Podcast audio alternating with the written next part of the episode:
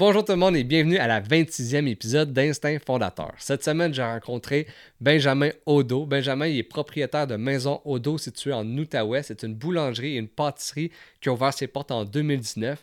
Et puis pour la conversation d'aujourd'hui, je me suis présenté directement sur les lieux pour parler avec Benjamin de son parcours. Benjamin a travaillé longtemps pour le casino du Lac-Leamy et puis pour Joël Robuchon à Montréal, qui est reconnu internationalement dans le monde de la gastronomie. Et puis tout dernièrement, Benjamin a gagné le prix du meilleur pâtissier du Québec dans le Gala des Lauriers du Québec.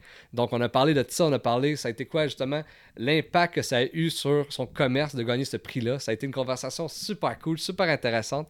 Et puis si vous aimez Instinct Fondateur, vous voulez m'encourager, la meilleure façon de le faire, c'est de vous abonner à notre chaîne YouTube Instinct Fondateur Podcast.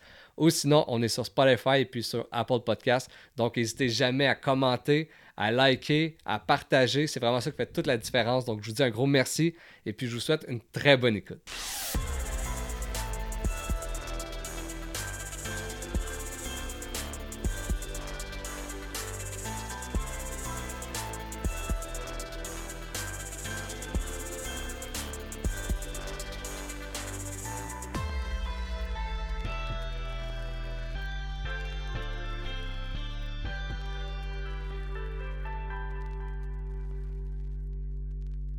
Bonjour Benjamin. Bonjour. Un gros merci de m'accueillir dans vos locaux. Merci. Il y a vraiment beaucoup de mouvement aujourd'hui. Oui, il y a de l'action. Hein? Est-ce que c'est toujours de même? C'est toujours comme ça, oui. Parce qu'il faut dire qu'on est à midi, mais comme tu m'as dit tantôt, c'est toujours comme ça. C'est toujours comme ça, oui. Les lundis et mardis étaient un petit peu plus calmes, mais là, avec le prix qui m'a été remis, ça bouge beaucoup. Oui, ça faisait partie de mes questions. Ouais. On va le dire. Dernièrement, tu as reçu un prix. Des Lauriers, le Gala des Lauriers. Oui, effectivement. Puis ce prix-là, c'est quoi exactement? Alors, le prix des Lauriers, c'est les professionnels de l'industrie qui votent pour un professionnel qui s'est démarqué. Puis c'est drôle parce qu'au début, quand on a gagné ce prix, les clients venaient et disaient c'est avec quel gâteau qu'il a gagné ou comment il a fait pour participer à ça. Mais en fait, y a des gens qui peuvent. J'aurais pu comme nommer ma candidature, mais là, c'était pas le cas. C'est des professionnels qui ont dit Benjamin Audoux, il se démarque. OK. C'est plus pour l'ensemble de ta carrière, même si c'est le prix pour une année, le chef pâtissier de l'année, c'est plus pour ce que tu as réalisé dans ta carrière. OK. Tout à fait. Fait que c'est un honneur. J'imagine que tu es super content de ça. Ah, vraiment, oui. Puis j'aimerais ça savoir, est-ce que justement ça a eu des répercussions dans ton day-to-day le lendemain de… Ça en a eu beaucoup. Oui? Oui, tout à fait, oui. Dans le fond, nous, quand on a ouvert en 2019. Puis moi, mon but, c'était d'avoir une ouverture qui était comme un soft opening. Je voulais vraiment que ça se passe bien puis qu'on ait le temps de se placer. Grâce à la COVID, ça a été un soft opening. Ouais, exactement. Mais ça m'a laissé le temps, si tu veux, de prendre mon rythme. Okay. C'est ça que j'ai apprécié à travers ça. Mais j'ai fait aucune publicité. Fait que dans le fond, on est passé en dessous du radar. Puis ça a toujours très bien roulé. Pas eu de problème. Okay. Dès le début, on faisait nos chiffres. Au bout de 3 mois, on avait déjà couvert les dépenses. OK. Ah ouais. Et puis, ça a toujours roulé, mais tu sais, comme une boulangerie, pâtisserie, quartier. Puis, avec les Lauriers, c'est un peu comme si beaucoup de gens nous avaient découvert. Ouais. On a fait 0 publicité. Ça fait 2 ans qu'on est ouvert. On a atteint les chiffres qu'on s'était mis au budget. 0 publicité. Puis là, d'un seul coup, on a pris à peu près 25% d'augmentation. Ça s'est stabilisé. OK. Fait qu'on se dit, c'est pas nécessairement quelque chose qui va disparaître. C'est quelque chose qui est en train de se mettre en place. Okay, hein. Okay. Puis en ce moment, probablement qu'on pourrait faire plus, mais j'ai, comme tout le monde, besoin de personnel. Mm-hmm. Il y a une pénurie de main-d'œuvre qui nous touche.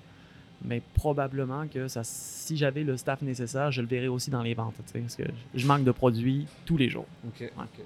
On va revenir un peu à la base. Habituellement, je demande toujours à mon invité c'est quoi son parcours scolaire puis c'est quoi son parcours professionnel. Ouais. Donc, commence par ton parcours scolaire. OK. Alors, parcours scolaire assez atypique. Moi, j'ai un secondaire 5 puis that's it. Okay. Fait que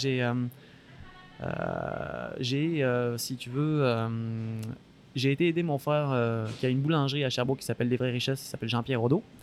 Puis il a ouvert en 2002 à Stansted une première boulangerie qui s'appelait La Feuillantine. Okay. Puis je l'ai aidé un été, tout simplement. Moi, je m'étais inscrit pour devenir électricien. Fait que rien à voir avec le milieu des métiers de bouche. Mais mes parents ont toujours eu des restaurants, fait que j'ai toujours baigné un petit peu là-dedans. Okay. Puis suite à l'été que j'ai passé, j'ai décidé de poursuivre là-dedans, mais de manière très autodidacte. Je m'étais inscrit au 24 juin, mais c'était contingenté à ce moment-là. Okay. Donc, pendant un an ou deux, je faisais ça de manière très autodidacte. Puis, j'ai eu la chance de rencontrer des bons chefs à Sherbrooke, notamment Marc Gueye puis Alain Labrie de la Table du Chef, okay. Qui ont tout de suite cerné le potentiel que j'avais puis qui m'ont donné confiance en moi. T'sais. Et puis, à 23 ans, donc moi, j'ai commencé à 16 ans. À 23 ans, j'ai l'opportunité de venir ici dans la région puis de prendre le poste de chef pâtissier du casino du Lac-Leamy. Ouais. Et, tu sais, avec toute la naïveté qu'on a à 23 ans, tu sais, pas réaliser que tu gères une masse salariale d'employés syndiqués, que la personne la plus âgée que tu vas gérer à 86 ans. Fait que là, t'arrivais au casino, puis c'est toi qui gérais la cuisine derrière. Oui, tout à fait. Okay, ouais. Okay. En fait, ce qui s'est passé, c'est qu'on était deux sur le poste. Ouais. Il y avait quelqu'un qui avait 40 ans, tu sais, il était un petit peu plus âgé que moi, plus d'expérience. Ils ont choisi cette personne-là, puis ils se sont dit, les pâtissiers, on a toujours de la misère à en trouver. On va engager Benjamin comme sous-chef de cuisine. Si jamais ça se passe pas bien avec l'autre, on en a un sur place. Okay. Il pourra donner un coup de main, etc. Puis au bout de 3 mois, c'était un très bon pâtissier, mais très exigeant. Puis dans un milieu syndiqué, faut user de souplesse. Comme, j'ai envie de te dire, une main de fer dans un gant de velours. Là. C'est littéralement ça. Là. Fait que moi, j'avais comme cette facilité-là avec les gens, parler, communiquer, aller chercher, comme à réussir à motiver des gens qui ont 15-20 ans de maison. Des fois, c'est un peu compliqué, mais moi, je pense que si tu leur donnes des projets et puis on avance. Quoi. Puis toi, à ce moment-là, t'avais-tu un syndrome de l'imposteur dans le sens que là, t'as pas d'études? J'ai toujours eu ça. Puis même encore, tu sais, encore là, comme une chanson qui me définit, c'est celle-là, comme c'est l'imposteur. C'est comme moi, l'imposteur, j'ai jamais comme... J'ai eu une chance inouïe, c'est que j'ai senti tout de suite que j'avais du talent. Mais le talent, c'est comme une partie du travail. C'est une partie, si tu veux, du succès. Mais je pense que le travail, c'est primordial. Fait que moi, j'avais de la facilité avec tout ce qui est dextérité manuelle. Mais je passais à peu près 12 à 13 heures par jour à travailler depuis que j'ai 16 ans. Oh, ouais. Fait que dans le fond, comme un autodidacte, il travaille 2 fois plus pour aller chercher l'information. Fait qu'il va chercher l'information, il essaye, il va à tâtons. Mais ce que je trouve le fun aussi, là, mon chef, Jasmin Denis Fournier, chef de cuisine, il est comme moi, il est autodidacte, il a travaillé au casino, il travaille au baccarat, il a fait vraiment comme... C'était le chef du baccarat, donc on est tous les deux, on se comprend parce qu'on se dit, dans le fond, nous, on le fait de manière passionnée, puis on n'a aucune limite. T'sais, on se dit pas, non, ça, on l'a appris à l'école, faut le faire de la même, il marchera pas autrement. Fait que t'as pas le moule de l'école dans votre tête. Non, c'est ça. Fait qu'on a une liberté de créer qui est quand même plus grande, je pense. Puis là, suite au casino, c'est quoi qui t'est arrivé? Suite au casino, alors il y a eu un départ à Montréal pour l'atelier Joël Robuchon. Ce qu'il faut savoir, c'est que le projet Maison Audoux, ça faisait longtemps qu'il me trottait. Okay. J'avais un business plan, ça faisait 10 ans que je l'avais. Fait que, j'ai ouvert, je suis parti à 23 ans au casino du Lac-Leamy avec l'intention d'ouvrir ma boulangerie 2 ans après. Okay. Donc, résultat des cours, j'ai passé 10 ans chez Loto-Québec pour les casinos. Puis au bout de 7 ans ici, il y a eu un projet qui commençait à naître qui était l'atelier de Joël Robuchon. Puis Claude Poisson, qui était le président des opérations de Loto-Québec, chapeautait ce projet. C'était son projet avant de partir à la retraite. Okay. Il appréciait beaucoup ce que je faisais au casino du Lac-Leamy. À un moment donné, on a juste discuté dans un ascenseur. Là. Comme, on s'est parlé, il m'a demandé si ça m'intéressait. J'ai dit oui, puis après ça, il a tout mis en place pour que je puisse prendre la tête de la pâtisserie et de la boulangerie de l'atelier Joël Robuchon. À ce moment-là, moi, je suis à 2 doigts d'ouvrir Maison Audoux. Okay. Je dis à mon associé, Pierre Landry... Tu veux l'ouvrir, c'est en Outaouais ici? C'est en Outaouais ici. Okay. Là, j'hésite vraiment. Là. Je suis en grosse réflexion. Je me dis, bon, soit je pars à l'atelier, soit je ouvre Maison Audoux. Ce qui me plaisait avec l'atelier Joël Robuchon, c'est qu'il y a une boulangerie. Okay. Je me suis dit, ça va me donner le temps de me remettre un peu dans le bain du pain. De repenser vraiment à toutes mes recettes et tout ça. Et puis après, je vais me lancer. Fait que j'ai dit à mon associé, Pierre Landry... À ce moment-là, on se parle, moi, Pierre... On est 50-50 dans le projet, Pierre et moi. J'ai dit à Pierre, écoute, je pars là-bas, mais c'est partie remise. Je pars 1, 2, 3 ans, je vais chercher un petit peu plus d'assurance, puis après on ouvre. Puis ça a été exactement ce qui s'est passé, c'est que ça m'a donné vraiment la confiance nécessaire pour ouvrir Maison Audoux. Puis c'était quoi justement de travailler pour Joël Robuchon? Je sais que j'ai juste dit ça à ma mère, que je te rencontrais, puis à sauter ce dos, c'était comment? C'était fou. En fait, Joël Robuchon, c'est une des plus grosses marques de luxe. C'est un peu comme Rolex version restauration. Là, puis on te le dit, tu arrives chez Joël, l'ADN, c'est ça. Okay. Vous travaillez pour le meilleur chef au monde, vous travaillez pour une des plus grandes marques de restauration de luxe. Là, tu sens que déjà, comme, tu as confiance en toi, mais la pression, elle est forte. Puis... Moi, je suis parti à Vegas pendant une semaine, à l'atelier de Joël Robuchon. Monsieur Robuchon nous avait dit, vous partez, vous allez vous imprégner de l'ADN, puis après ça, vous allez comprendre ce qu'on veut. T'sais. Ce qui a vraiment été intéressant, c'est que, dans le fond, au début, on a fait leurs recettes. Puis après ça, quand ils venaient, je faisais des recettes à moi. Ils goûtaient. Puis il y a beaucoup de recettes que j'ai faites qui se sont retrouvées dans les autres ateliers du monde. Fait que ça, c'est... Hein? Puis tu sais, quand t'as des chefs qui sont comme mondialement connus, qui goûtent à tes produits, puis qui fait comme... Oh, c'est vraiment bon. T'sais. Ben ça vient... Tu sais, comme si tu prends cette confiance, cette confiance-là, elle t'aide aussi à bâtir un projet comme celui-là, tu vois. Puis là, vous avez ouvert ça ici, suite à ton passage avec Joël Robuchon à Montréal. Ouais. Puis c'est quoi justement la différence entre travailler pour une grosse organisation comme exemple Joël Robuchon ou le Casino du Lac-Leamy, puis s'ouvrir son propre commerce? OK. Casino du Lac-Leamy, ce que j'ai adoré, là, c'est ça m'a structuré au niveau des chiffres. Mm-hmm. C'était vraiment comme une belle école. Hein. C'est-à-dire que ici, je gère de la même manière. Tu sais, les chiffres, c'est facile. Là. Je suis mon labor cost, mon food cost, toutes ces choses-là. Je dirais que c'est essentiel. Si j'avais pas eu ça, j'aurais pas cette facilité-là à comprendre où va mon argent, comment je le place, etc. T'sais. C'est pour ça que je te dis, au bout de 3 mois, on couvrait nos frais. Si j'avais pas été au casino, peut-être que j'aurais été à perte un petit peu plus longtemps. Comme. Oh, ouais. Et là, tout de suite, tu trouves un équilibre financier. Puis, ils sont très forts là-dessus. Tu as des contrôleurs, mm-hmm. tu as accès à des comptables, tu as des formations sur Excel, tu as un paquet de choses qui sont vraiment intéressantes dans les casinos. Donc, c'est une très belle école. Puis, Joël Robuchon, là où ça a été vraiment le fun, c'est ce que j'ai aimé, c'est la structure qu'ils ont. C'est-à-dire que c'est une chaîne, mais ça ne fonctionne pas du tout comme une chaîne, ça fonctionne comme un petit resto. C'est-à-dire que tu leur demandes, vous avez des recettes? Non, on n'a pas de recettes. Mais tous les chefs qui viennent chez nous ont travaillé 10 ans pour nous, donc ils savent ce qu'ils font. OK. Ben, nous, on n'a pas travaillé 10 ans chez vous. Peut-être on va être perdu un petit peu au début. Mais ils ont cette façon-là de se dire, on ouvre une chaîne. Donc c'est une chaîne. On ouvre un atelier Joël Robuchon. Les chefs ont travaillé pour lui pendant 10 ans. Ils savent où ils s'en vont. Mais il y a une âme dans chaque place. Tu sais, comme tu vas chez McDonald's, c'est du McDo partout. Mmh. Là, tu vas dans une chaîne comme Joël Robuchon, mais tu peux quand même dire, hey, à Vegas, la purée est meilleure qu'à Montréal, mais à Montréal, là, le Rossini est meilleur qu'à Vegas. Puis il y a cette façon-là. Ça, c'est le fun parce que quand tu voyages, justement, tu peux voir les différences. C'est ça. Et les inspirations, tu sais, comme tu regardes à Vegas, là, c'est très proche du Mexique, il y a une cuisine qui se ressent dans les épices, etc., qui est beaucoup plus forte que par exemple à Montréal. Où je parlais avec un chef qui était à Taipei, puis il m'a dit, moi, je peux pas du tout travailler de la même manière. Il mange pas gras, puis pas sucré. Fait qu'il faut que je réduise. Puis il dit, faire du Joël Robuchon, pas gras, puis pas sucré, ça reste quand même assez compliqué. Ah, c'est incroyable. Puis ça a été quoi les défis du démarrage de l'entreprise? Le gros défi, c'est qu'on avait sous-estimé la demande. Ouais. Nous, on est arrivés ici, on n'a pas fait de publicité. On a travaillé un peu les médias sociaux, Facebook, Instagram. T'sais. Puis on s'est dit, bon, ben on va ouvrir. On a ouvert en décembre, juste avant les fêtes. Et puis, on était 3 en production. Donc là, attends, vous avez ouvert en 2019, avant les fêtes, puis genre, la pandémie est arrivée en mars. Là. C'est ça. OK. Voilà. On ouvre, puis là, on se rend compte très vite que la demande est très forte. C'est qu'on a ouvert quelque chose, la demande est très forte.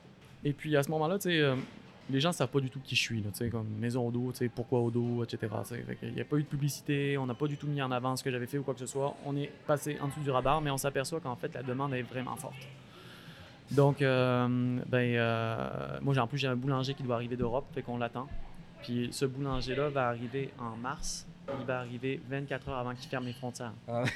C'est de la folie, là. Il est arrivé, la douanière... À 16h, il fermait, il est arrivé à 14h. La douanière, comme, lui dit, vous savez ce qui se passe, etc. Il dit, oui, mais j'ai mon laissez-passer, puis je suis dans les temps. Comme, laissez-moi passer, il faut que j'aille travailler. Là, moi, à ce moment-là, je fais des 18-20 heures par jour. C'est de la folie. Là. Il est à 2 pas de la boulangerie. Là. Il est à 500 mètres. J'ai d'être confiné 2 semaines. Là. Ah. Fait que là, tu sais, comme tu sais que tu as la solution à ta qualité de vie, elle est à 500. Ça, c'est comme... C'est toutes des choses, hein. Puis... On décide de réduire les heures d'opération, on passe à 4 jours semaine, on passe sur des horaires qui sont de 10h à 16h, on fait comme tout le monde, on s'adapte, on fait un petit peu plus de plats emportés, Et puis là, il y a comme une espèce de, j'ai envie de te dire, comme une vague folle avec le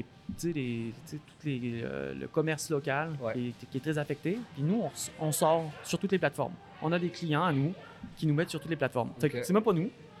Là, on se met à augmenter le chiffre d'affaires, mais de manière consécutive. C'est-à-dire, ce que je faisais sur 7 jours, je le fais sur 4 jours. Okay.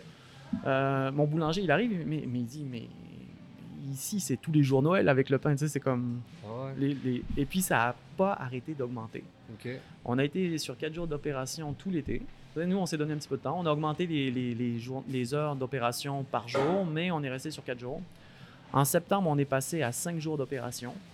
Puis, tu vois, juste en mois d'avril, on est passé à 7 jours. Puis, 7 jours, c'était l'objectif. C'est ce qu'on s'était donné. Donc, le gros défi, ça a été... Puis c'est toujours ça, un petit peu notre défi, c'est de répondre à la demande. Ouais. Depuis le début, ouais. C'est incroyable. Ouais. Parce que vous êtes quand même un des seuls secteurs qui n'a quasiment pas été touché par la pandémie. Là, ouais. Ça, c'est vraiment le fun. Moi, j'ai été touché 2 semaines. On a eu un cas de COVID. Ouais. On a fermé pour 2 semaines. Okay. On voulait vraiment, tu sais, comme...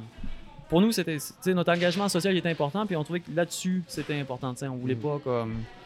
On a vu certains commerces, comme je pense au gym de Québec. Là, Québec, ouais.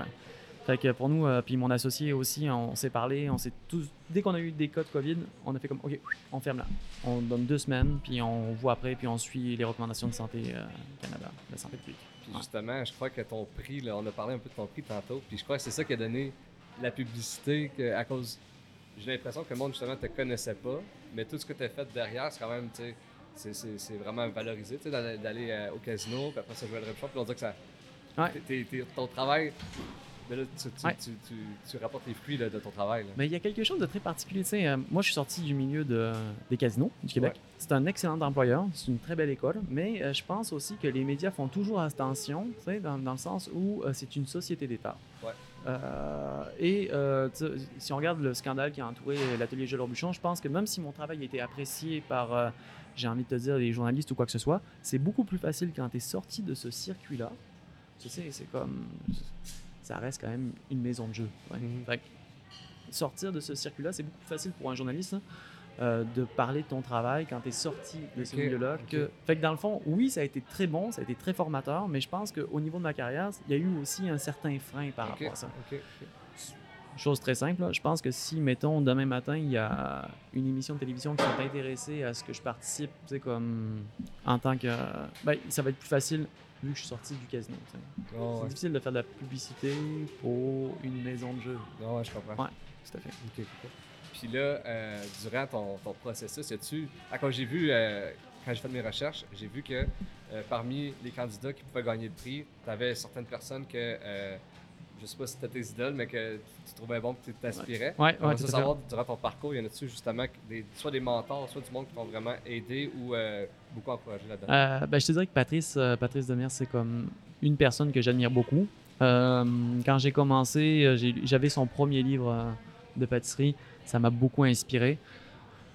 Ce que j'aime avec Patrice, c'est sa facilité de verbaliser un sujet, puis de le rendre, c'est démocratisé, donc ça devient très facile pour le commun des mortels de se lancer dans des recettes. Quand tu lis Patrice, tu comprends que ce gars-là, il a de la facilité à verbaliser son sujet. Donc, c'est une personne que j'apprécie beaucoup, puis c'est d'ailleurs ce qu'il m'a écrit parce qu'on se texte, puis il m'a dit qu'il avait voté pour moi. Ouais. Puis ça a été comme... Ça a été touchant à la fois, tu sais, parce que déjà, moi, quand j'étais dans les nominés, tu sais, j'étais déjà très touché d'être dans cette liste de professionnels. Et puis après, de le remporter aussi. Tu sais. Et c'est sûr que quand tu regardes, c'est un beau prix. Tu sais. Ça vient te toucher. C'est comme ça arrive à point dans une carrière. Oh, ouais. Tout à fait. Ouais. C'est vraiment cool. Puis je disais aussi que tu avais peut-être l'ambition d'ouvrir d'autres maisons Audoux. Ouais. Puis j'aimerais ça savoir, premièrement, de où vient toute cette ambition-là, de tout ton parcours, puis de vouloir encore grossir. D'où ça vient?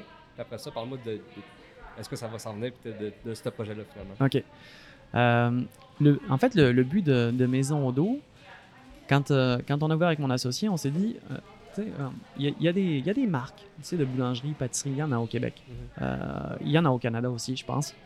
Mais notre but, c'était d'avoir un endroit où on peut réunir une qualité accessible, Tu sais, je pense par exemple à Montréal, t'as certains chefs qui font un super travail, mais de le rendre accessible, c'est aussi de le rendre accessible au niveau des heures d'opération, de le rendre accessible au niveau des produits que t'offres. Fait que plus t'es varié, plus c'est simple. Tu sais, comme ici, tu peux acheter un très bon pain au levain, tu sais, qui a été pensé vraiment santé, ou te taper comme un superbe dessert, puis penser 100% gourmand, puis tu sais, comme non coupable. Tu vois ce que je veux dire? Mm-hmm. Fait que derrière ça, il y avait le fait aussi qu'on se disait, il y a peut-être 15-20 ans, on n'était peut-être pas prêt à payer un peu plus cher pour une pâtisserie fine ou autre. Puis là, c'est pas partie de la culture. C'est ça. Mm-hmm. Et là, de plus en plus, on dirait que les gens sont prêts. T'sais. Ils savent c'est quoi de la qualité.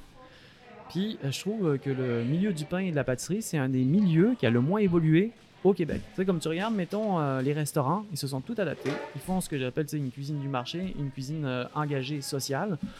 Puis les boulangeries-pâtisseries, ben, tu vas dans une pâtisserie puis tu vois des tartes aux fraises en plein mois de janvier. Puis c'est tout à fait normal. Puis personne ne se pose des questions, tu vois. Fait que je me suis dit, bon, ben, moi, je pense que les gens sont prêts à ça. Okay. Puis on va leur offrir ce produit-là. Fait que c'est ça. L'ambition en arrière de ça, c'est ça. Ouais. Puis, j'ai envie de dire, au début, ma question, c'était est-ce que tu crois que la culture, justement, est pas qu'elle n'est pas prête, mais elle est en train de changer parce qu'on est fort aussi sur juste aller à l'épicerie puis prendre le pain de l'épicerie. Mais c'est un autre monde, la boulangerie et les pâtisseries. Mais là, vu que c'est toujours plein, j'ai envie de dire que finalement, le monde était prêt à ça. Là, ouais, t'sais. Ils sont prêts à ça. Puis il faut dire aussi quelque chose, c'est que les épiceries, là, le pain, il est cher en épicerie. Là, tu regardes une baguette, là, que je n'aimerais pas les... mais même les épiceries qui se vendent d'avoir les meilleurs prix, une baguette chez Abata, tu peux payer ça 3,75 dans une épicerie. Là. Moi, je suis moins cher qu'une épicerie. Puis les gens sont sûrs d'une chose, c'est que c'est fait avec la qualité qu'on offre. Mais surtout aussi, on pense beaucoup... Moi, j'ai des problèmes d'estomac, tu vois. Ouais, j'ai des problèmes d'estomac et je sais que le pain peut être assez difficile à digérer. Fait que je pousse la fermentation le plus possible pour que ce soit très facile à digérer. J'ai beaucoup de clients qui avaient des difficultés aussi, puis qui prennent mon pain, puis ils se digèrent super bien. Mais tu sais, on part sur des processus de 36 à 48 heures de fermentation. Fait que, tu sais, l'acide phytique, elle est complètement détruite. Les gluten, ils sont complètement fragilisés par l'acidité du levain. Ça donne des pains qui se conservent aussi très longtemps, tu sais. Okay. Fait que, moi, je pense aussi que le client, maintenant, il est plus... ce qui est difficile, c'est que tu ne peux plus le berner. T'sais. Avant, c'était facile. Comme tu ouvrais une boulangerie, pâtisserie, tu mettais tradition française, puis les gens y allaient. Comme... Aujourd'hui, le client il est aiguisé. Moi, j'ai des clients qui me posent des questions sur le temps de fermentation des pains, puis qui savent ces choses-là sur l'acide phytique ou quoi que ce soit. Fait que tu vois qu'il y a quand même une culture qui s'est développée. Il y a une connaissance aussi qui s'est développée. Ouais, c'est ça. Ouais, ouais. Ah, c'est incroyable. Ça. J'imagine que c'est avec toute l'arrivée d'Internet, puis d'avoir les informations tellement facilement. Ouais. Le monde, ils s'informent sur puis même pour leur santé personnelle, je pense que c'est beaucoup... C'est ça, ouais. Ouais. C'est vraiment cool. Puis là, tout ce temps-là, c'est quoi que tu dirais qui décrirait le mieux ton succès? C'est quoi ton travail que tu as fait, ou tes qualités? Je dirais, en fait, moi, personnellement, le projet de Maison Audoux, la manière que je l'ai faite, c'est j'ai beaucoup pensé à la naturalité. OK. Mon engagement social aussi au niveau de mes fournisseurs, c'est-à-dire que peu importe où c'est qu'on va le faire, on va toujours s'entourer de producteurs locaux. Fait que ça, c'est comme une de nos forces. Mais quand j'ai bâti Maison Audoux, je l'ai bâti sur, si tu veux, c'est comme un triangle. Puis la naturalité, elle était comme omniprésente. Des produits qui sont gustativement bons, parce que des fois on te vend un produit santé, on a tous des souvenirs d'avoir mangé du pain de blé entier qui n'était pas mangeable ou qui étouffait. Fait que moi, tous les produits ont été pensés pour être agréables. Fait que si je te vends un produit comme, je pense au pain l'Oméga, on fait notre propre mélange de grains. On est allé chercher tous des grains comme du chanvre, comme de l'amarante, toutes des choses qui sont très fortes en protéines végétales. Fait que la personne qui est, végane, va triper sur ce pain-là, mais on l'a pensé aussi pour qu'il soit agréable. Fait que, il n'est pas sec, la mie est intéressante, etc. Fait que la naturalité, la gustativité, ça faisait partie vraiment comme des produits qu'on cherchait, tu vois, comme c'était, ça faisait partie de cet équilibre-là, tu vois. Voilà. Puis plus personnellement, sur Benjamin, là, c'est quoi tes qualités de... tantôt, tu m'as dit que tu étais un peu autodidacte. As-tu une éthique de travail? Comment tu penses que justement tu as passé toutes ces années-là puis en grossissant finalement? Je dirais que l'éthique de travail... Je dirais que les 10 premières années de ma carrière, je les ai passées à vraiment travailler fort. Mais ce qui est très drôle, c'est que j'avais comme une soif d'apprendre, mais tout passé par la technicité. OK. Et puis, je pense qu'on a tous ce problème-là. Quand on commence notre carrière, on pense technique. Ah, c'est compliqué à faire. c'est donc bien hot quand c'est compliqué à faire. Aujourd'hui, je me dis, c'est donc bien hot quand c'est bon. Ah, t'sais, okay. Quand c'est meilleur quand c'est bon. Ah, c'est simple comme ça. Ah, ouais. Fait que quand je suis arrivé à l'atelier, ça faisait à peu près 1 an que j'avais cette philosophie-là. Je me disais, quand on sort quelque chose, c'est bon. C'est bon pour soi aussi. C'est pas juste cool, mm-hmm. C'est bon. Après, c'est sûr que les gens mangent d'abord avec les yeux. Fait que c'est sûr qu'une petite pâtisserie, plus elle est sexy, plus t'as envie de la manger, c'est normal. Mm-hmm. Mais avant, je mettais tout l'accent là-dessus. C'est-à-dire que c'est beau, il y a du sucre tiré, il y a machin, il y a ceci, il y a cela. Mais ce que je me suis rendu compte, c'est que les gens, là, ce qu'ils se rappellent le plus, c'est les émotions qu'ils ont à travers ce qu'ils mangent. Fait que je dirais que le succès de Maison Audoux, c'est surtout ça. Moi, la première des choses, apporte-moi quelque chose qui est bon, puis après, on va l'habiller. Mm-hmm. Je dis toujours ça. Okay. Il est bon ton dessert, il est parfait. On va l'habiller, on va lui trouver la robe parfaite. Puis la robe parfaite, c'est le visuel. C'est juste ça. Puis tu crois-tu justement que l'industrie promouvoit plus justement la technique, puis comment que c'est dur, tu sais, vous derrière, puis justement les clients, eux autres, finalement, c'est surtout le goût, là. T'sais. C'est ça, exact, ouais. C'est le goût, tu sais, comme un des desserts les plus simples qu'on fait ici, c'est notre tarte au citron. Mais cette tarte au citron-là, tu sais, quand je l'ai mis au point, je savais que ça allait être un succès.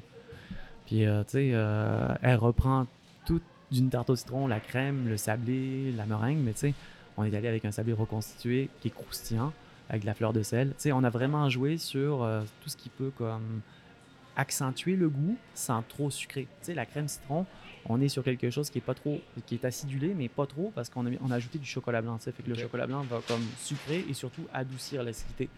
Fait que quand on a fait ce dessert-là, on savait que ça allait marcher. Mm-hmm. Puis, résultat des cours, un samedi, on peut en vendre jusqu'à 180 tartelettes. Ouais. Ah ouais. C'est incroyable. C'est fou, ouais. Puis là, tantôt, on a parlé un peu de la pandémie, mais vous manquez un peu de main-d'œuvre, vous avez une pénurie de main-d'œuvre. Ouais. Puis ça, je crois que c'est dans tous les restaurants. Là. Tout à fait, oui. Mais vous, comment que vous... Est-ce que vous vous adaptez à ça? Comment vous faites? Alors, moi, en ce moment, je suis en train de faire des calculs mathématiques, tu vois, comme...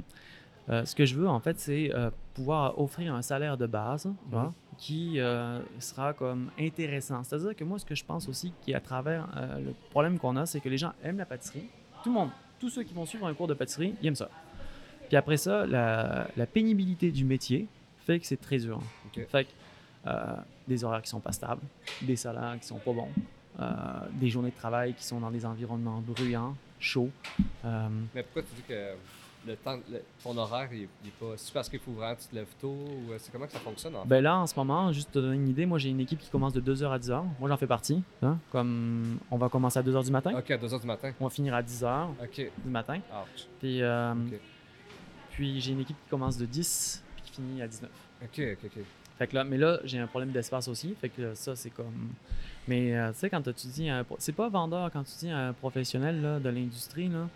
Tu vas, tu sais, comme je parlais avec un de mes amis qui a un restaurant à Montréal, il me disait comment tu fais, tu sais, tu dis à quelqu'un, tu vas travailler entre 10 et 12 heures, payer 40 à 16,50. Ouais. Fait que là, tu sais, il dit il faut qu'on fasse de quoi, puis tu sais, il dit c'est pas normal que ton cuisinier, ben il gagne en moyenne 3 fois moins que ton serveur. Ouais, ça. Ouais. Fait que c'est sûr qu'il y a quelque chose à faire bouger, mais moi je pense que grosso modo, c'est vraiment la qualité de vie qui fait qu'on n'arrive pas à trouver de personnel là-dedans. T'sais. Tu peux avoir les gens les plus motivés du monde, ils vont faire 5-6 ans, puis la motivation va diminuer. T'sais. Ben oui. Ouais. Ben oui. C'est pour ça que les gens au casino font carrière. T'es pâtissier, tu fais carrière au casino parce que tu sais que tes conditions de travail vont être bonnes. Mm. Voilà. T'es pâtissier, t'es dans le privé, les chances que tu restes, elles sont assez minimes. Je pense que sur 30 élèves, je parlais avec un professeur de Québec il y a 2 jours, on a fait comme une conférence avec Cacao Barry, et il me disait sur 30 élèves, il y en a 2 qui restent dans le milieu. Hey, c'est incroyable. Ah, c'est fou, là. Et il m'a dit 2 que 10 ans après, tu leur parles, ils sont encore dans le milieu. Okay. Tout le reste, ça change. Après 10 ans, ils sont... Ah ouais, même plus, il m'a dit 4 à 5 ans, on le sait. Ouais, 4 à 5 ans, c'est fini. À cause justement des conditions, ce sont pas le fun. Ouais. Mais ça a toujours été problématique. Tu lis des écrits d'Auguste Escoffier, il te parle du travail de cuisinier. Puis lui, il est arrivé avec une certaine structure. Puis il dit c'était pour justement éviter les longues heures au fourneau. Mais ça a toujours été problématique. Il reste qu'il faut être quand même passionné. Puis il faut être un dur à cuire pour faire ça. Puis là, même avec la pénurie de main-d'œuvre, tu aurais l'ambition d'ouvrir d'autres succursales? Oui. Ouais. Ben, j'ai... Bon, j'ai deux choses qui sont comme très importantes pour moi. Déjà, premièrement, tu sais, comme je t'ai parlé, moi, mes employés sont bien payés. Ouais. Comme, je veux payer tout le monde bien. Fait que c'est pour ça que mes prix sont un petit peu plus élevés. Je l'ai pris en considération.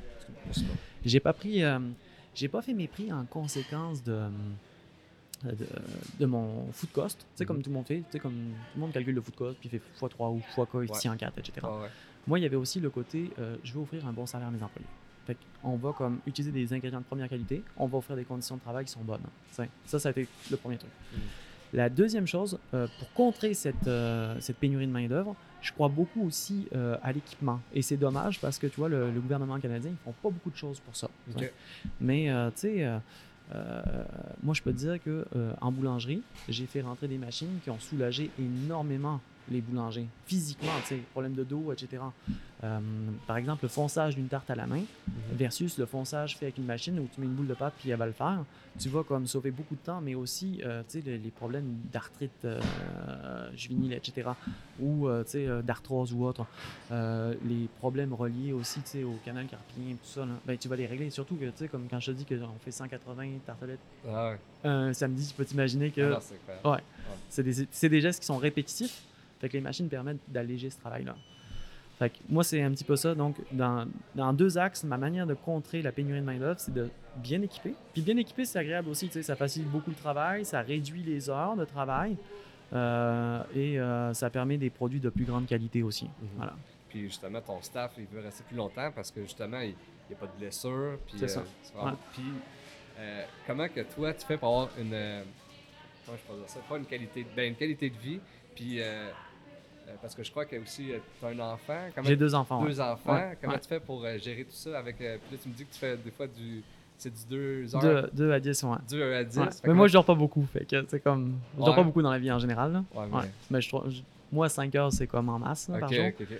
Mais je trouve 2 à 10 ou 4 à midi, tu sais, tu fais une petite sieste dans l'après-midi, tu vas chercher tes enfants, tu passes le soir avec eux. Tu as un bon équilibre avec ça. Ouais, tu arrives à Et je pense que le plus important aussi, c'est, tu sais, comme quand on est parent, on est un team. Ouais. Fait que le plus important, c'est que le team soit solide puis se partage. Puis là... La charge mentale.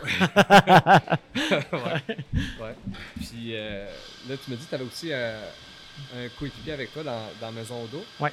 Puis comment que vous faites justement pour équilibrer ça ensemble? Comment que ça va... Pierre Landry, il est avocat, il est directeur associé de Noël et Associés. Okay. Donc, si tu veux, c'est un petit peu comme... Pierre, c'est la personne qui m'aide avec la vision. Tu sais, on a une vision commune, on veut aller loin, tu sais. Et il m'aide, si tu veux, avec tout ce qui est, tu sais, vision globale de Maison Audoux.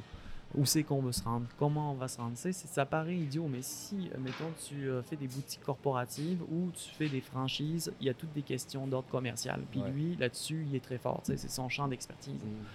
Tu sais, quand, par exemple, on a loué ici, tous les deux, on a négocié le bail. Moi, j'ai dit ce que je voulais. Puis lui, après, il est allé. Puis, tu sais, comme un avocat, une tournure de phrase hein, qui lui plaît pas, il va la changer, tu sais. Puis, c'est des gros montants d'argent. Hein. Tu sais, comme quand tu te lances en entreprise, là, un loyer sur 10 ans, là, comme si tu n'as pas bien négocié. Là. Tu sais, puis ça paraît intense, là, un déménagement d'une boulangerie, vu les équipements. Tu sais, tu as un four, le four fait une tonne, tu sais, une tonne et demie. Là, il a été monté dans la. Tu sais, comme tu ouvres la salle, ils ont monté le four à l'intérieur. Là. C'est gros comme un lit queen. Là, tu sais, là, comme, fait que c'est sûr et certain que tu ne veux pas déménager au bout d'un an parce que ton propriétaire a réussi à trouver comme quelqu'un tu sais, ou autre. Tu sais, fait que, je te dirais que c'est un peu comme un ange gardien. Tu sais, c'est quelqu'un qui veille sur le projet. Puis on se partage bien la tâche parce que moi, j'ai comme tu sais, la vision sur le plancher, sur les opérations, puis la vision globale d'avenir. Tu sais. Puis lui, il passe en arrière, puis il regarde ce qui est possible, puis comment on va le faire, t'sais, quel chemin on va prendre. Voilà. Bien, c'est vraiment cool, justement, de bien se compléter là-dedans.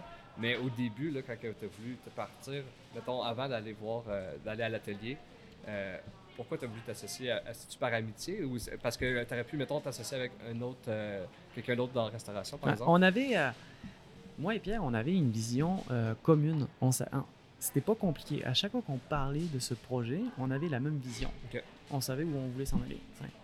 Puis, je pense que ce qui est important, quand tu fais un projet comme celui-là, il faut que tu voies plus loin que le day-to-day. Là, on est chanceux, c'est au-delà de nos attentes. T'sais. Mais mettons, tu es avec quelqu'un qui va juste regarder l'argent. Mm-hmm. Un investisseur, c'est ce qu'il fait en général. Ouais. Fait que si tu n'as pas quelqu'un qui est passionné par ça, il va juste regarder un sou pour un sou, etc. Fait que ça devient comme plus complexe. Nous, ce qu'on voulait, là, on a mis de l'argent dans Maison Audoux, on n'était pas pressé à le récupérer. Puis ce qu'on voulait, c'était voir comme long shot. Fait que dans 10 ans, où c'est qu'on est rendu avec cette histoire-là. Ouais. Puis on a parlé un peu de ton day-to-day dans le sens que on disait qu'à 2 heures, tu faisais ça. Mais explique-moi concrètement, là, c'est quoi ton day-to-day? À 2 heures, exemple, si tu arrives ici à 2 heures, ça veut dire qu'à 1 heure du matin, tu es levé chez vous? Oui. Je me lève à 1 heure. Je prends un premier café. Puis tu te couches à quelle heure pour te lever à 1 heure? Des fois 10. OK. Wow. Mais des fois, quand le réveil sonne, là, je dirais que je suis comme « Oh! » Déjà, quoi. Mais en général, je suis couché vers 9h30, 10h. OK. Ouais. Ensuite, je me lève vers 1h, 1h30. Je lis les nouvelles. Je prends un café. J'arrive ici. On commence la journée de travail. On divise les pâtes. On lance les pétrissages. J'ai un coéquipier qui part au four. Fait qu'il y en a un qui est au four, il y en a un qui est au pétrissage. On se rejoint dans la journée. Une fois que ma journée est finie, il est à peu près 10 heures. Des fois, je vais rester un petit peu plus longtemps pour des rendez-vous ou en ce moment, j'aide un petit peu la pâtisserie parce que le département a quand même beaucoup grossi. Ensuite, j'arrive vers à peu près chez moi, vers à peu près midi. Je mange un petit peu, je vais au gym. J'essaye toujours de tomber un petit peu de paperasse dans l'après-midi. Okay. J'essaye de faire aussi une petite heure de sieste, comme 1 heure, 1h30. Puis après, je mange avec mes enfants. On passe une petite soirée au parc. Puis... on recommence. Là, j'ai 2 jours de congé, le mardi, mercredi. Okay. Puis j'essaie de concentrer tout ce qui est rendez-vous les mardis, mercredis. Ouais. Okay. Ouais. C'est assez incroyable comme horaire. Ah ouais, c'est atypique. Vraiment, parce que moi, ce que j'aurais cru, c'est en venant te voir, je me suis dit, d'après moi, le fait que tu n'es plus dans un restaurant comme, par exemple, au casino, j'aurais cru que c'était plus, justement, difficile dans un restaurant comme le casino qu'avoir son propre entreprise, dans le sens que le côté business, je comprends que c'est beaucoup d'ouvrage, mais j'aurais cru que c'était un peu plus, mais en réalité, c'est autant. Bien, c'est autant en ce moment, tu sais, parce qu'on gère de la croissance. Mm-hmm. Je pense que la croissance, tu en gères pendant 3-4 ans dans une business, surtout comme la mienne. Après, la croissance, tu sais, si tu prends un 4% par année, tu t'en aperçois pas, quoi. Mm-hmm. La pression est tellement dispatchée sur ton équipe que personne ne s'en aperçoit. T'sais. On a augmenté le chiffre. Si je dis à 4% sur une année, on a augmenté le chiffre à mes employés, ils vont dire « Ouais, ouais ». Comme, ils vont pas s'en rendre compte. Mais là, à coût de 25%, ils s'en rendent compte. Comme... tu peux t'imaginer. Là. Ah, ouais. Fait que, ce que j'ai envie de te dire, c'est en ce moment, c'est compliqué parce qu'on gère de la croissance. Mais d'ici 2 ans, probablement qu'avec l'équipe que je vais avoir en place, je vais pouvoir me concentrer sur le développement de la marque plus que sur l'opération dans le day-to-day. Mm-hmm. J'ai mis une grosse structure en place aussi, tu sais. J'ai plusieurs chefs, donc Stéphanie Berrio, qui est ma chef pâtissière, qui était avec moi à l'atelier Joël Robuchon, qui est comme une machine, là. C'est vraiment quelqu'un de bien. Je suis à la recherche de quelqu'un en avant pour m'aider avec la structure, mais si tu veux, je bâtis Maison Audoux sur 4 piliers, qui est un chef boulanger, un chef pâtissier, un chef cuisinier, puis un gérant. Okay. Fait que dans le fond, puis j'ai comme une directrice administrative, mais ces 4 piliers-là, qui sont des piliers, il y en a un en viennoiserie. Ces 4 piliers-là, qui sont comme la structure de Maison Audoux, je dispatche toute la pression sur eux, puis sur les équipes. Fait que dans le fond, ça permet d'avoir vraiment un fondement solide. Je pense que c'est ce qui te permet d'avoir cette vision-là, puis de dispatcher par un département. Donc, tu as des chefs qui sont bien payés, qui vont faire un travail, qui vont dégrossir. Puis ça te permet d'aller plus loin. Puis souvent, dans les petites entreprises comme ça, tu sais, tu as un chef. Mais un chef, il ne peut pas tout gérer. C'est pas possible. Fait que moi, j'ai pour mon but de dire, si on veut un service à la clientèle qui est top-notch, il faut qu'il y ait un responsable, un superviseur qui va comme bien connaître l'ADN de ta marque puis qui va comme la vivre au quotidien avec ses employés. Puis un bon gestionnaire, moi, pour l'avoir vécu, là, un bon gestionnaire, il fait une différence, une grande différence, et notamment sur la motivation des employés. Ça, là, pour l'avoir vécu dans les casinos, pour avoir vécu un bon gestionnaire, les employés sont motivés. Et un bon gestionnaire, c'est quelqu'un qui comprend et qui répond aux attentes de son personnel. C'est vraiment de la communication. T'sais. Ce qu'on a de la difficulté à faire dans un couple, il faut le faire avec ses employés.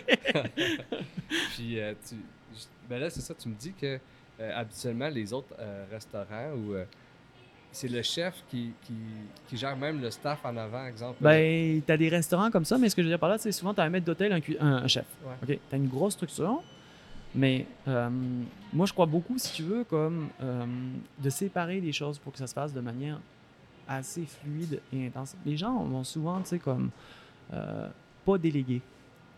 Ils vont garder beaucoup de choses. Mm-hmm. Et dans ce micro-management, il y a comme... pour moi, il y a une erreur, c'est celle de ne pas travailler en équipe. Mm-hmm. Ouais. Fait que plus ta structure est bien départie, plus ton équipe est solide. Moi, tu sais, une fois par semaine, on se rencontre avec les chefs, on prend un café, on mange un croissant, on parle de tout et de rien. Déjà, l'ambiance, c'est comme... Puis après ça, on commence à parler de la business, puis où c'est qu'on veut s'en aller, qu'est-ce qu'il nous faut en équipement, etc. Ben, ce petit moment que tu passes ensemble, c'est sûr, ça ressoule les liens. Là, beaucoup, oui, là. Ouais. Oui. Puis c'est où tu as appris à travailler en équipe comme ça? C'est-tu quand tu es arrivé au casino? Où tu as vu, c'est vraiment, ça fait la différence. Hein? Je te dirais qu'au casino du Lac-Leamy, Denis Girard, le chef exécutif, il est de même. Okay. Il ne va pas se prendre le mérite de quelque chose qu'il n'a pas fait, puis il va travailler avec ses employés, t'sais. Puis au bien de ses gestionnaires. T'sais. C'est-à-dire que tu sens que c'est quelqu'un qui va prendre à cœur tes intérêts. Puis j'ai vu qu'en fait, j'ai vu deux sortes de chefs. Il y en a que je nommerai pas, mais j'ai déjà vu des chefs me, myself and I. Mm-hmm. Puis je vois que dans le fond, ça marche un certain temps. Puis après, la marde pogne solide. Puis là, tu t'aperçois que c'est comme l'expression diviser pour mieux régner. Ouais. Ben, pour moi, c'est pas ça. Diviser pour mieux régner, c'est justement, c'est de dire, je vais diviser comme lui, il est fort, je vais le mettre là, lui, il est fort. Mais des gens qui construisent comme ça, il y a un côté un peu Machiavel, là, dans la montée des gens, etc. Là, oh, ouais. Les uns contre les autres. Il y a des chefs qui pensent qu'ils sont comme ça. Okay. Ils vont dire, ah, toi, t'es tellement meilleur que telle personne ou quoi que ce soit. Alors que l'idéal, c'est de dire, on a tous nos forces et nos faiblesses, puis on va travailler sur les faiblesses, puis les forces, on va les utiliser un maximum. Ouais. Mm-hmm. Puis toi, en affaires, ce serait quoi tes forces? Moi, je te dirais que en affaires, là, c'est... le plus important pour moi, c'est d'être rapide, c'est d'être agile. Okay. L'agilité, pour moi, en affaires, là, c'est comme le plus important. Il faut être capable de se tourner sur un dissous. Il faut pas se faire corler des shots, il faut les corler. Comme t'es de même, t'es pogné avec une business où demain matin, tout peut s'effondrer. T'sais. On l'a vu avec la COVID. Mm-hmm. Je vais donner un exemple. Là. Quand j'ouvre en décembre 2019, en février, on commence à entendre parler du coronavirus. Et puis, ça nous tombe dessus en mars, comme confinement, etc. Et là, je suis devant mon pétrin. Le pétrin est plein de pain. Le lendemain, on ne sait pas si on va pouvoir être ouvert. Comme, on ne le sait pas. Là. On a 24 heures de savoir si on fait partie des essentiels ou pas. Puis là, je suis en train de faire des calculs. Puis les calculs, ils sont rapides. C'est combien j'ai de frais, comme, c'est quoi mes frais fixes, etc. Comme tout, je suis en train de faire un pétrin de pain, puis je suis en train de calculer. Puis là, je me dis, bon... On est 2 en production, 3 en production. On sait que tel département coûte un petit peu plus cher. Celui-là, il est comme... Puis là, je commence à faire des calculs. Puis je me dis, bon, ben, si je veux garder mon monde, on va ouvrir ça, on va faire ci, on va faire ça. Comme... Puis on va jouer sur staff réduit un maximum. Puis finalement, ben, premier jour, tout va bien. Deuxième jour, tout va bien. Troisième jour, ça passe. Mais tu sais, ce calcul-là m'a permis de passer mon niveau d'anxiété et de stress à un niveau presque zéro. Ouais. Okay. Je me suis dit, bon. Quand même bien que je me tiens à ça de chiffre d'affaires par jour, je couvre mes frais, je paye mes salaires, terminé. D'être capable de toujours être réactif. T'as des gens qui sont tellement dans les opérations, ils vont faire une recette d'une manière, toi tu vas arriver, tu vas dire hey, « regarde, on va la doubler, ou on va faire ci, ou on va t'acheter tel équipement », tu vas voir, ça va soulager ton travail un maximum. Puis je me suis rendu compte que, tu sais, dans l'achat d'équipement aussi, il faut le mettre en place, parce que c'est pas magique. C'est un employé qui a toujours travaillé de la même manière, il est réfractaire au changement. Mm-hmm. Fait qu'un bon entrepreneur, c'est quelqu'un qui, qui est très agile, puis qui a un système démerde-toi, qui est rapide, ouais. Mais surtout, c'est dans son adaptation. Mm-hmm. Il va s'adapter rapidement. T'sais. Puis ça, pour moi, un entrepreneur, c'est la clé du succès, c'est de ne pas attendre, tu t'adaptes à la situation le plus rapidement possible. Mm-hmm. Ouais. Puis là, tu disais justement que des fois, les employés sont réfractaires au changement. Mm-hmm. Concrètement, comment vous faites pour qu'ils utilisent les nouvelles machines? Ou, Il faut, tu sais, moi j'ai une machine qui m'aide à diviser les bacs de pâtes. J'ai une machine qui m'aide à façonner le pain. J'ai une machine qui me permet de reposer le pain aussi. C'est tous des outils de travail qui sont très intéressants et c'est des outils en fait que manuellement ou mécaniquement n'ont pas d'impact sur la qualité du pain.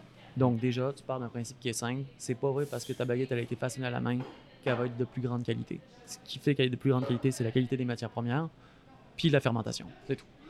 Fait que là, on part de ce principe-là. C'est sûr que ça demande une adaptation. C'est sûr que, tu sais, je sais pas, ta recette, tu es habitué de la bouler avec beaucoup de force. Dans une machine, il faut éviter ça. Tu vas travailler beaucoup plus délicatement, tu sais. Okay. Parce que sinon, la machine, elle va comme te déchirer le pain, tu sais. Bien, ce petit enjeu-là, l'employé qui a toujours travaillé à la main, lui, il va l'essayer une fois à la machine. Ça ne marche pas, il va continuer de le faire à la main. Il ne va pas trouver la solution. Il dit non, je sais pas, je l'ai fait à la machine, ça ne marchait pas. Tu es là, tu appelles des confrères qui ont des outils comme ça. Tu demandes, tu t'adaptes comment, tu le même taux d'hydratation, etc. Fait que tu vas chercher l'information nécessaire, puis tu le mets en place. Moi, c'est ce que j'ai toujours dit. C'est pas, tiens, cadeau. Je t'ai acheté une machine, débrouille-toi avec. Oh, ouais. Comme tu le rentres dans les opérations, puis une fois que ça fait du sens, c'est parti. L'employé, en général, il est content quand il voit que ça marche bien. Ben oui. Quand il voit qu'il a pu sauver 1 heure ou 2 sur sa production, il est vraiment content. Ah ben oui, c'est sûr. Puis on a parlé de tes qualités en affaires. J'aimerais savoir ce que tes défauts en affaires, puis comment tu fais pour pallier à ça. Mon défaut en affaires, j'ai envie de te dire, je suis perfectionniste. Fait que je suis très exigeant avec mon personnel. La manière dont je pallie à ça, c'est que j'apprends, si tu veux, à faire confiance. Puis ça, c'est quelque chose que j'ai eu à développer beaucoup au casino.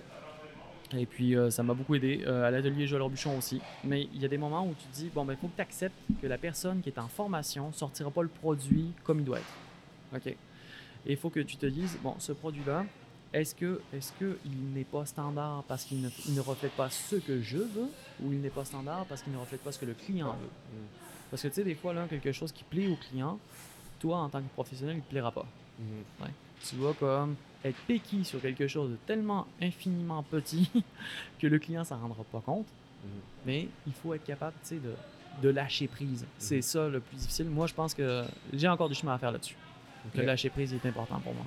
Puis est-ce que ça vient avec... Tantôt, tu m'as dit que tu faisais des calculs puis ça a quand même baissé ton anxiété. Est-ce que, naturellement, tu es quelqu'un d'anxieux? Je dirais que... Peut-être... Je pense que j'ai une certaine forme d'anxiété, tu sais. Ben, je pense que relative à tout, tu sais. Je veux dire, tu peux pas te lancer en affaires et pas être moindrement anxieux de... Tu sais, comme... Dans le fond, là, très simple. Avant d'ouvrir ma boulangerie, j'étais, je pense, un peu plus anxieux. Okay. Et la boulangerie, pâtisserie Maison Audoux, m'a permis, si tu veux, de me dire « Hey, c'est du day-to-day. Aujourd'hui, ça va bien. Ce qui va se passer dans 1 an, dans 12 ans, dans 3 ans, on le gérera à ce moment-là. Le ici et maintenant devient très important. Aujourd'hui, on a fait une bonne journée. Demain, on verra. » Il y a beaucoup de gens, c'est comme... Tu tombes toujours sur ce que j'appelle les déclinologues. Là, ouais, mais là, ça marche, mais c'est parce que c'est la pandémie. Les gens achètent au détail. Genre, OK, ouais, toi, tu es en train de me dire le contraire de tout. C'est comme, les gens me disent, hey, c'est beau, ça marche en temps de pandémie. Toi, tu es en train de me dire le contraire. Oh, ouais. Et là, si tu te mets à écouter des opinions, des gérants d'estrade, il y en a beaucoup quand tu es en affaires. Ouais. Des gens qui n'ont jamais eu de commerce, mais qui savent exactement ce que tu devrais vendre, comment tu devrais le vendre, etc. T'sais. Moi, je me rappelle quand j'ai mis sur papier Maison Audoux, j'avais une moyenne de chiffre d'affaires qu'on a explosé de par 3 quasiment là, par jour, t'sais. Puis si c'est pas plus. Hein. Puis je me souviens, on m'avait dit « Hey, ça en fait de la baguette à vendre, ça. » Tu sais, comme, puis ça, ouais. Ça m'a rendu anxieux. Ben oui, je me suis dit comme « Hey, peut-être que j'ambitionne, peut-être que je n'ai pas une vision du marché de Gatineau, etc. » t'sais. Première semaine, je me suis rendu compte que j'étais dans mes affaires. Comme, les calculs n'étaient pas si mauvais que ça. T'sais. Mais ça, se lâcher prise là, à travers la boulangerie, tu apprends à le gérer. Ce qui est encore difficile pour moi, j'ai tendance à vouloir que les choses aillent vite. Puis Maison Audoux, si on le regarde d'un œil extérieur, ça va vite. OK, ça va vite. L'expansion, etc., tout va vite. Ça va pas assez vite pour moi. Fait que ça, pour que des fois, je me dise, calme-toi un peu, là. T'as une vision long terme, là. Tu vas l'atteindre, comme tu te donnes des objectifs. Mais, ici, dans la salle, par exemple, on va sûrement, comme là où on est présentement, on va sûrement faire la pâtisserie. OK. Fait que la salle va être éliminée. On va sûrement construire un deuxième étage. Okay. Puis on va faire comme la cuisine puis la salle à manger en haut. Okay. Moi, je voudrais que ça soit fait comme dans les prochains mois. Là, comme... Des fois, j'ai de la misère. Avec les travaux ici, j'ai réalisé que les dates d'ouverture ou autre, il y a des choses que tu contrôles puis d'autres que tu contrôles pas. Fait que, ouais, c'est ça qui est le plus difficile en fait. Puis pourquoi savoir implanter en Outaouais? Moi, je voulais, j'ai pensé à m'implanter à Montréal. Mm-hmm. Quand j'étais à l'atelier de Joël Robuchon, il y avait un local qui était dans Rosemont. Il y avait un local dans Rosemont qui était comme intéressant, tu sais, qui me plaisait bien. Puis je sais en plus que, tu sais, ça aurait été probablement facile parce que, tu sais, comme je connaissais pas mal de monde à Montréal. Puis je me souviens... qu'avec Pierre, on a beaucoup discuté, tu sais, de mon associé, on a beaucoup discuté de l'Outaouais, puis on s'est dit, tiens, c'est drôle, tu sais, en Outaouais, là, il y a des gens, tu sais, comme, il y a la fonction publique. La moyenne des salaires est quand même élevée. Mm-hmm. On n'est pas dans une région comme Sherbrooke où les gens, tu sais, c'est une ville étudiante, puis il y a un peu plus de pauvreté, tu sais, comme. Fait qu'on s'est dit, tiens, on veut faire un projet, on veut que ça fonctionne, puis Pierre, il me dit, moi, je suis quelqu'un d'aisé dans la vie, puis il n'y a rien, tu sais, comme, en Outaouais, pour moi. Il dit, puis même Ottawa, il dit, il n'y a pas grand-chose. Puis il dit, je comprends pas que nous, on ne peut pas avoir accès à ce genre de produit. Mm. Il dit, il y a certaines pâtisseries dans la région, mais elles sont là depuis 10, 15, 20 ans, tu sais. Il n'y a pas eu de renouveau. Puis c'est un petit peu lui qui m'a amené à réfléchir puis à me dire, peut-être.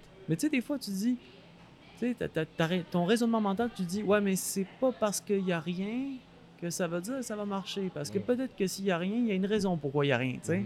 Puis moi, c'était ça qui me freinait. Je me disais, pas sûr qu'il y a une clientèle, tu sais. Puis finalement, je me souviens, j'ai parlé avec quelqu'un qui travaillait comme à Ottawa. Il a travaillé pour une boulangerie qui s'appelle Artisan. Okay. Puis il m'expliquait un petit peu le roulement qu'il y avait au niveau du stock, tu sais, comme ça roulait. Ça, c'est quelque chose qui roulait à la planche, tu sais. Là, j'ai commencé à faire, tu sais, j'ai fait mon tour, j'ai regardé les boulangeries, j'ai fait une observation du terrain, tu sais, comme t'analyses tes compétiteurs, etc. Puis tu te dis, OK, ben peut-être qu'il y a une place pour ça, tu sais. Mm-hmm. Mais reste quand même que je me souviens toujours d'une phrase que mon frère Jean-Pierre m'a dit, qui est en affaires depuis plus de 10 ans. Il m'a dit, tu sais, Benjamin, là, tu pourras calculer autant que tu voudras, c'est un risque pareil, faut que tu te lances. C'est vrai, pareil. Ouais. Puis, ben ça m'a amené à me dire. Puis après, il y a une autre phrase aussi qu'un entrepreneur. Je trouve qu'il est belle, il m'a dit, puis tu sais Ben, c'est de l'argent. C'est de l'argent. Ouais. C'est un risque, mais ça reste quand même de l'argent. Mm-hmm. C'est tout. Ouais. Fait que, si tu te freines à pas vivre ce que tu as envie de vivre pour des raisons monétaires, là, pas en danger de mort. T'ouvres un commerce. Puis là, ça m'a amené à, si tu veux, à diminuer beaucoup mon stress et surtout ma peur, tu sais. C'est ça, hein, je pense que c'est effrayant, tu sais, se partir en affaires, là. C'est un saut dans le vide. C'est ça. Tu sais, quand on dit c'est se jeter dans le vide puis construire un avion en chemin, c'est littéralement ça, tu sais. Ouais, littéralement. Puis ben, c'est ça, je trouve, qui manque en Outaouais, mais peut-être c'est en train de se construire, justement. C'est une certaine culture que quand je vais à Montréal, je la retrouve. Il y a tout le temps des petits cafés à gauche et à droite. Mm. Puis le monde va chercher justement leur boulangerie, leur boucher. Puis je trouve qu'ici, il y a peut-être un petit peu moins. C'est peut-être moi qui n'est pas là-dedans, je sais pas. Non, c'est, mais moi, je l'ai, tu sais, pour l'avoir vécu, déjà, les loyers sont chers. Mm. OK? Est-ce que la ville, la municipalité aide beaucoup? Moi, ce que je déplore en ce moment, c'est que tu sais, les PME, on le sait, elles font vivre l'économie. Les PME font vivre l'économie. Là, je ne veux pas me lancer dans un débat politique, mais je veux dire, les banques, là, est-ce qu'elles prêtent pour un premier projet? La BDC, la Banque du développement du Canada, est-ce qu'elles prêtent pour des premiers projets? Non. Elles vont attendre que tu es en affaires, que ça aille bien, puis là, elles vont te prêter. Ouais. Le problème avec ça, c'est que la prise de risque doit être partagée, mais les banques, elles ne prennent pas de risque. Mm-hmm. OK? Fait qu'il faut avoir du love money, puis beaucoup, pour ouvrir un commerce. C'est sûr que si tu pars d'un principe qui est simple, tu te dis, bon, ben, je vais ouvrir en Estrie, mes loyers vont être moins chers. Ben, il y a quand même de l'activité dans cette ville-là. C'est plus facile d'ouvrir un commerce. Je ne sais pas si tu es allé à Sherbrooke, mais... Non, je peux pas. OK. Si tu vas à Sherbrooke, là, tu vas voir, là, le nombre de restaurants qu'il y a dans cette ville-là, c'est hallucinant. Okay. Tu arrives ici, en Outaouais, moi, quand je suis arrivé en 2010, j'ai été surpris, tu sais, beaucoup de chaînes, des scores, etc. Mais je pense qu'il faut vraiment une volonté, en tout cas, des gouvernements d'injecter dans les PME et plus que ce qu'ils font en ce moment. Mm-hmm. Moi, je pense aussi beaucoup à des subventions salariales. Il faut que ça soit moins complexe aller chercher des subventions salariales dans les domaines où on est. Peut-être des réductions d'impôts, je sais pas, tu sais, comme pour aider les entrepreneurs à se lancer. Parce que c'est sûr que quand tu sens que tu es épaulé dans ton projet, ben ça diminue énormément le risque, t'sais, comme où la peur de prendre le risque devient moins grande, tu sais. Mm-hmm. Nous, on a été... Pierre Landry, ça fait longtemps qu'il est en affaires, tu sais, fait que déjà, il y a comme une historique. On a été épaulé par la BDC et Desjardins. Mais la BDC, ils sont en pari passu, donc ils nous ont prêté de l'argent. Nous, on en a mis aussi. Mais la BDC, ils nous l'avaient dit qu'ils ne font jamais d'ouverture. Mm-hmm. C'est-à-dire qu'ils attendent que les gens sont ouverts pour prêter de l'argent. C'est quasiment 2 ans que tout va bien, puis tu rentres dans ton argent, puis là, ça crée peut-être. Voilà. Tu sais, les taux d'intérêt aussi. Ouais. On ne vous connaît pas. Tu sais, au début, là, justement, allégez-nous. Comme, on commence, ouais, mais vous êtes à risque. Fait que là, c'est comme tes taux d'intérêt, tout est comme exponentiel au début. Là. Ouais, puis ça, c'est comme tu dis, c'est beaucoup, je trouve, au gouvernement d'aider parce qu'en réalité, une PME, c'est ce qui fait vivre la société. Oh oui, absolument. C'est, tu payes un loyer. Ouais. Fait que il y a un propriétaire en ce moment qui, lui, il paye ses taxes, il paye ses trucs, tu payes tes taxes. Ouais. Il y a des employés, eux autres, ils habitent quelque part, ils payent leurs taxes. Écoute, moi, j'ai 32 employés. C'est ça. Fait que, tu sais, c'est des salaires quand même. Il y en a, là, tu sais, des impôts qui sont retirés, puis des impôts. Les impôts des employeurs, les impôts de la business, etc. T'sais. Je loue un loyer. Je fais fonctionner comme pas mal de fournisseurs, là, comme tous mes producteurs locaux. Il y en a, là, je peux te le dire, là, comme je fais mes comptes à la fin de l'année, là, puis je me dis, lui, il doit être content de m'avoir comme client. Ouais, c'est ça. Ouais, c'est ça. Fait que, c'est sûr, après, tu peux aller chercher des rabais au volumétrique et tout ça. T'sais. Mais ce qui est important, je pense, c'est vraiment que les gouvernements aident plus. Puis, tu vois, comme Idée Gatineau, c'est pareil, tu vois. Ils vont t'aider quand t'es ouvert. Mm.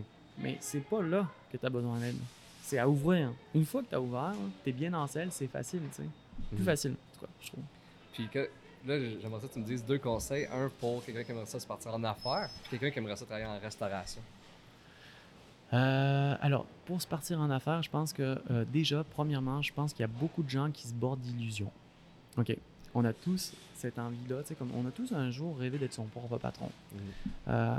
Ça prend... Moi, je pense, il y a des gens qui ont une personnalité pour. La personnalité pour, c'est quelqu'un qui ne soulève pas les problèmes, trouve les solutions. C'est l'entrepreneur parfait. Et faut aimer travailler. Parce que moi, je savais que j'allais travailler beaucoup. Mais jamais comme ça a été à l'ouverture. Tu sais, quand tu dis je me sens presque misérable des heures que je fais ici, c'est littéralement ça. Tu les comptes pas, tes heures. Tu es là 7 jours sur 7. Tu sais, comme ça a été vraiment intense. Puis c'est parce que tout te repose sur toi. C'est ça, être entrepreneur. Ensuite, je dirais à quelqu'un qui se part en restauration que c'est un très beau métier. Puis je te dis ça parce que moi, je l'ai choisi, ce métier-là. C'est un beau métier, il faut pas avoir peur. Moi je dis, quelqu'un qui se lance en restauration, il va évoluer et si il a du potentiel, il va évoluer rapidement. Il faut pas avoir peur de demander à son patron, tu sais, comme qu'est-ce qui peut améliorer sa qualité de vie, t'sais? Et pas avoir peur aussi d'aller chercher plus de, j'ai envie de te dire, là, moi je pense beaucoup à ça, de la polyvalence. Plus tu es polyvalent, plus tu excelles rapidement.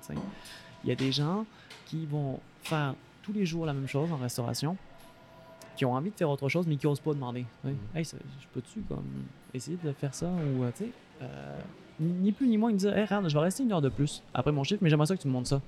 J'aimerais ça l'apprendre, ça. T'sais? Est-ce que tu... Puis en général, moi je suis patron, là, j'adore ça là, quand un employé. Puis je le paye. Je le paye son heure d'overtime s'il veut apprendre quelque chose ou le voir ou quoi que ce soit. T'sais? Fait que plus l'employé est polyvalent, puis plus il a soif d'apprendre, plus il va comme aussi, sa carrière va se développer rapidement. T'sais? Puis ce qui est le fun aussi, c'est que j'ai envie de te dire qu'avec la pénurie de main-d'œuvre, c'est sûr que les salaires vont suivre. Puis plus tu vas être performant, plus je pense que ta qualité de vie va être agréable. Ouais. Ça, c'est sûr et certain. C'est un métier, moi, je te dis, là, un bon chef, là, avant, un bon chef, il faisait entre 35 000 et 40 000 par année. Maintenant, à 80 000, 90 000, là, t'as des chefs à Montréal, là, c'est leur salaire. Les restaurants, on les paye pour ça. Les salaires commencent à être pas pires. La pénibilité du métier est encore omniprésente. C'est-à-dire que les employeurs sont prêts à payer ça, mais ils en demandent beaucoup. Ah ouais, c'est clair. Ouais. Puis là, durant le podcast, as-tu des trucs que j'ai oubliés, que tu aurais aimé ça, que je parle? Non. Écoute, moi, je veux juste dire, finir en disant que être entrepreneur, moi, j'ai longtemps hésité. Vraiment. Je me rappelle, là, ça a été vraiment une hésitation. Je me trouvais versatile, comme une girouette. Comme journée de chaque courant de pensée m'amenait à penser différemment. Mais au jour d'aujourd'hui, ce que je ne regrette pas, c'est que tous les matins, je viens, puis je travaille à 2 heures du matin, je viens avec une fierté et un sentiment de réaliser mon rêve tous les jours. Puis ça a été difficile, l'ouverture. Ça a été un 3 mois difficile, et maintenant, c'est que du bonheur. Et pourtant, je fais autant d'heures. Fait que j'ai envie de dire aux gens, pensez, j'ai jamais, je dis ça comme à la blague, mais j'ai jamais été aussi pauvre, j'ai jamais autant travaillé, mais j'ai jamais été autant heureux de faire ce que j'ai envie de faire. Ouais. Wow. Puis si le monde veut te suivre, c'est où qu'ils peuvent aller?